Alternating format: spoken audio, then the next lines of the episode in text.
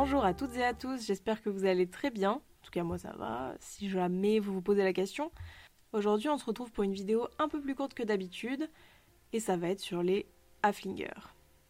Ces jolis poneys au crin de cheval de Barbie et au caractère bien trempé qui font rêver tous les enfants, et eh ben on va parler d'eux aujourd'hui.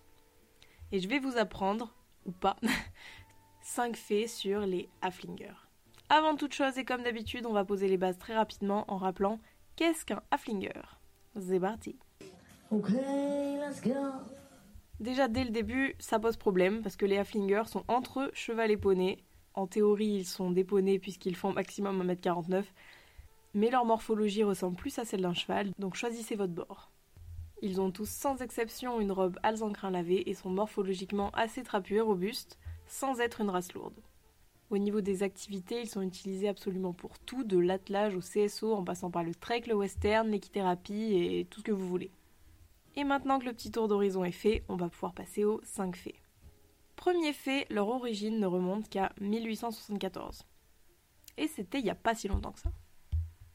Bon ok, on peut quand même en retrouver des traces remontant jusqu'au Moyen Âge selon des histoires et des récits mentionnant des petits chevaux trapus parcourant les montagnes du Tyrol d'où ils sont originaires.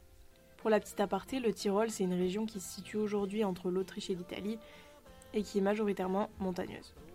Mais à ce moment-là, la race, elle n'était pas fixée, probablement l'objet de beaucoup de croisements naturels entre des chevaux euh, croisés porte-fenêtre, comme on dit.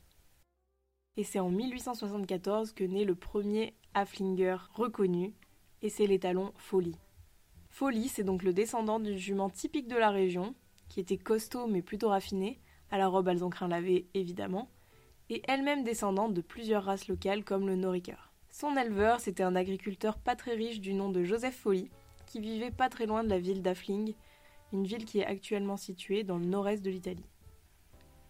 Donc Joseph, il a décidé de la faire saillir par un étalon demi-sang arabe du nom d'El Bedavi. Et paf, ça fait des chocs à pic Enfin plutôt un Afflinger du coup, qu'ils ont donc prénommé 249 Folie. Donc le petit 249 Folie né avec la robe alzane crin lavé, caractéristique des Haflinger aujourd'hui et depuis cette époque. Il avait une petite étoile en liste sur la tête, des zébrures sur les jambes et une raie de mulet. À 4 ans, il est toisé à 1m48 et il était le parfait mélange entre la robustesse de sa mère et le raffinement de son père arabe. Et tout d'un coup, qui voit l'âge? Oh, oh ben, qui voit l'âge? Ouh, qui voit l'âge? Qui voit l'âge? L'empereur d'Autriche-Hongrie, François-Joseph, en visite dans le Tyrol. Et là, c'est l'amour fou. Il tombe amoureux de folie, le nomme étalon fondateur de la race Haflinger.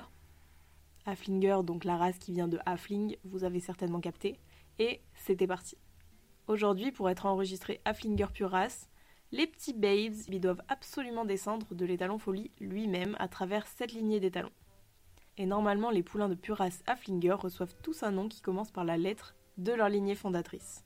Donc les lettres A, B, M, N, S, ST ou W. Mais bon, en France, on nique un peu le DEL parce que, comme vous le savez probablement, les chevaux doivent porter un nom commençant par la lettre de leur année de naissance. Ensuite, on peut passer au deuxième fait. Le premier cheval cloné était un Haflinger. Et oui, c'est un peu les bestes, les Haflinger, ils résistent à tout. Donc le 28 mai 2003 naît le premier cheval cloné au monde, une pouliche Haflinger nommée Promethea. Elle a été conçue à partir de noyaux de cellules de peau provenant d'un pur sang arabe mâle et d'une jument Haflinger. Sa conception était alors supervisée par des scientifiques italiens et la petite, elle naît en parfaite santé. Par contre, il y a eu quand même quelques ratés avant de parvenir à cet exploit, parce qu'ils ont d'abord créé 814 embryons mâles et femelles, parmi lesquels seulement 8 embryons mâles et 14 embryons femelles se sont développés, après 7 jours de culture in vitro en laboratoire.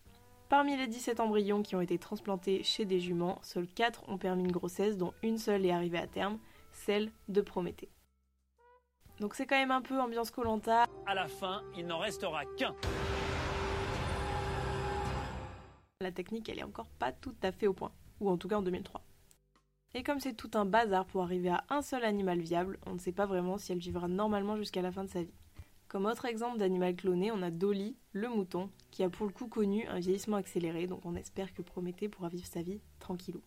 Pour poursuivre la petite histoire de Prométhée, 5 ans plus tard, donc en 2008, elle donne elle-même naissance à la première descendance d'un cheval cloné, un poulain nommé Pegaso. Comme quoi, les Haflinger résistent vraiment à tout. Enfin bref, de toute façon, le registre Haflinger américain et le règlement du Sudbook français n'autorise pas les chevaux nés de clones à être enregistrés chez la race, donc pour l'instant ça ne pourra pas devenir un commerce. Pour ceux qui se demandent où en est Prométhée en 2021, je n'ai pas retrouvé de traces d'elle jusqu'à aujourd'hui, cependant, en 2016, à l'âge de 15 ans, elle était toujours en parfaite santé. Troisième fait, le plus court des cinq, ils ont grave fait la guerre. Et oui, comme vous le savez tous, pendant la Première et la Seconde Guerre mondiale, beaucoup de chevaux sont réquisitionnés par l'armée et de nombreux pays connaissent une interruption des programmes d'élevage. Et c'est pas vraiment étonnant qu'ils aient choisi les Haflinger pour aller à la guerre parce qu'ils étaient effectivement robustes, pas trop grands, bien coopératifs, et au final ils étaient simplement des chevaux parfaits pour transporter de lourdes charges et notamment à la guerre. Quatrième fait, on a failli ne jamais avoir d'Afflinger à nos côtés aujourd'hui. Autrement dit, la race a failli s'éteindre plusieurs fois et je vais vous en citer les trois principales. La première, juste après la Première Guerre mondiale, en 1919, le traité de Saint-Germain-en-Laye a été signé. Ce traité y séparait tout simplement le Tyrol du Sud, y compris Affling cédé à l'Italie, et le Nord restant en Autriche. C'est super, on est content, vous allez me demander quel rapport avec les Afflinger Eh bien en fait c'est tout simplement que la majorité des juments reproductrices de la race se retrouvaient au sud, en Italie, pendant que les meilleurs étalons reproducteurs sont gardés dans les haras, au nord, en Autriche. Donc tout ça, ça limite évidemment les déplacements et ça complique tout le processus d'élevage. Des coopérations entre éleveurs ont réussi à voir le jour pendant ce laps de temps, mais tout ce contexte a fortement limité l'expansion de la race. La deuxième fois où la race a failli ne pas perdurer, c'est juste après en 1938. À ce moment-là, on prépare la Seconde Guerre mondiale.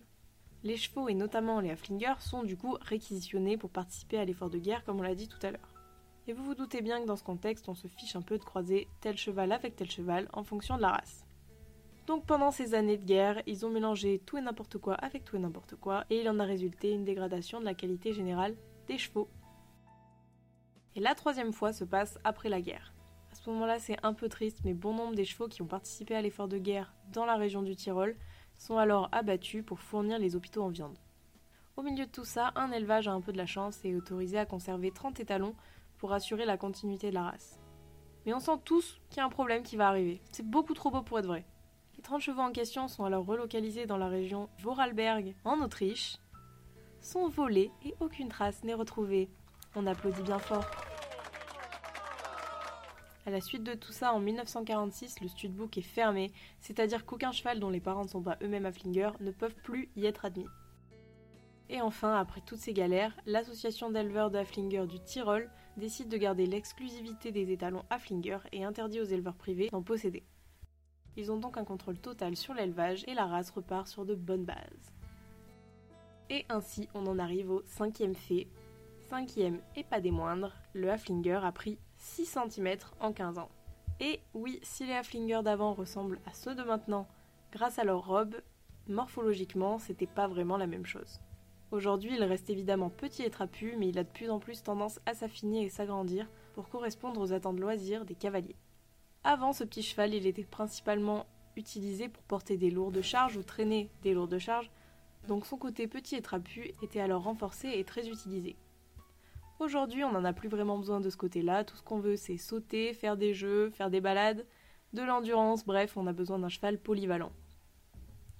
Et depuis les années 50, l'équitation de loisirs et sportive explose auprès des cavaliers et est de plus en plus accessible, ce qui participe au changement de critères recherchés chez les chevaux. Le Haflinger, après sélection des chevaux les plus sportifs en apparence, sont donc passés d'un mètre 39 de moyenne en 1984 à 1m45 en 1999.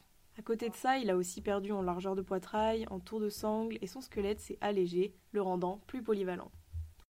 Encore aujourd'hui, certains professionnels s'accordent pour dire que les Haflinger peuvent être divisés en deux catégories, c'est-à-dire les Haflinger lourds et ceux plus sportifs, mais en majorité, les Haflinger dits légers sont préférés par les cavaliers.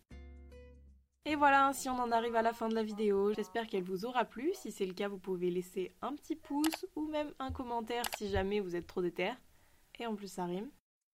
Je vous souhaite une bonne journée, je vous dis à la prochaine pour une nouvelle vidéo et bisous.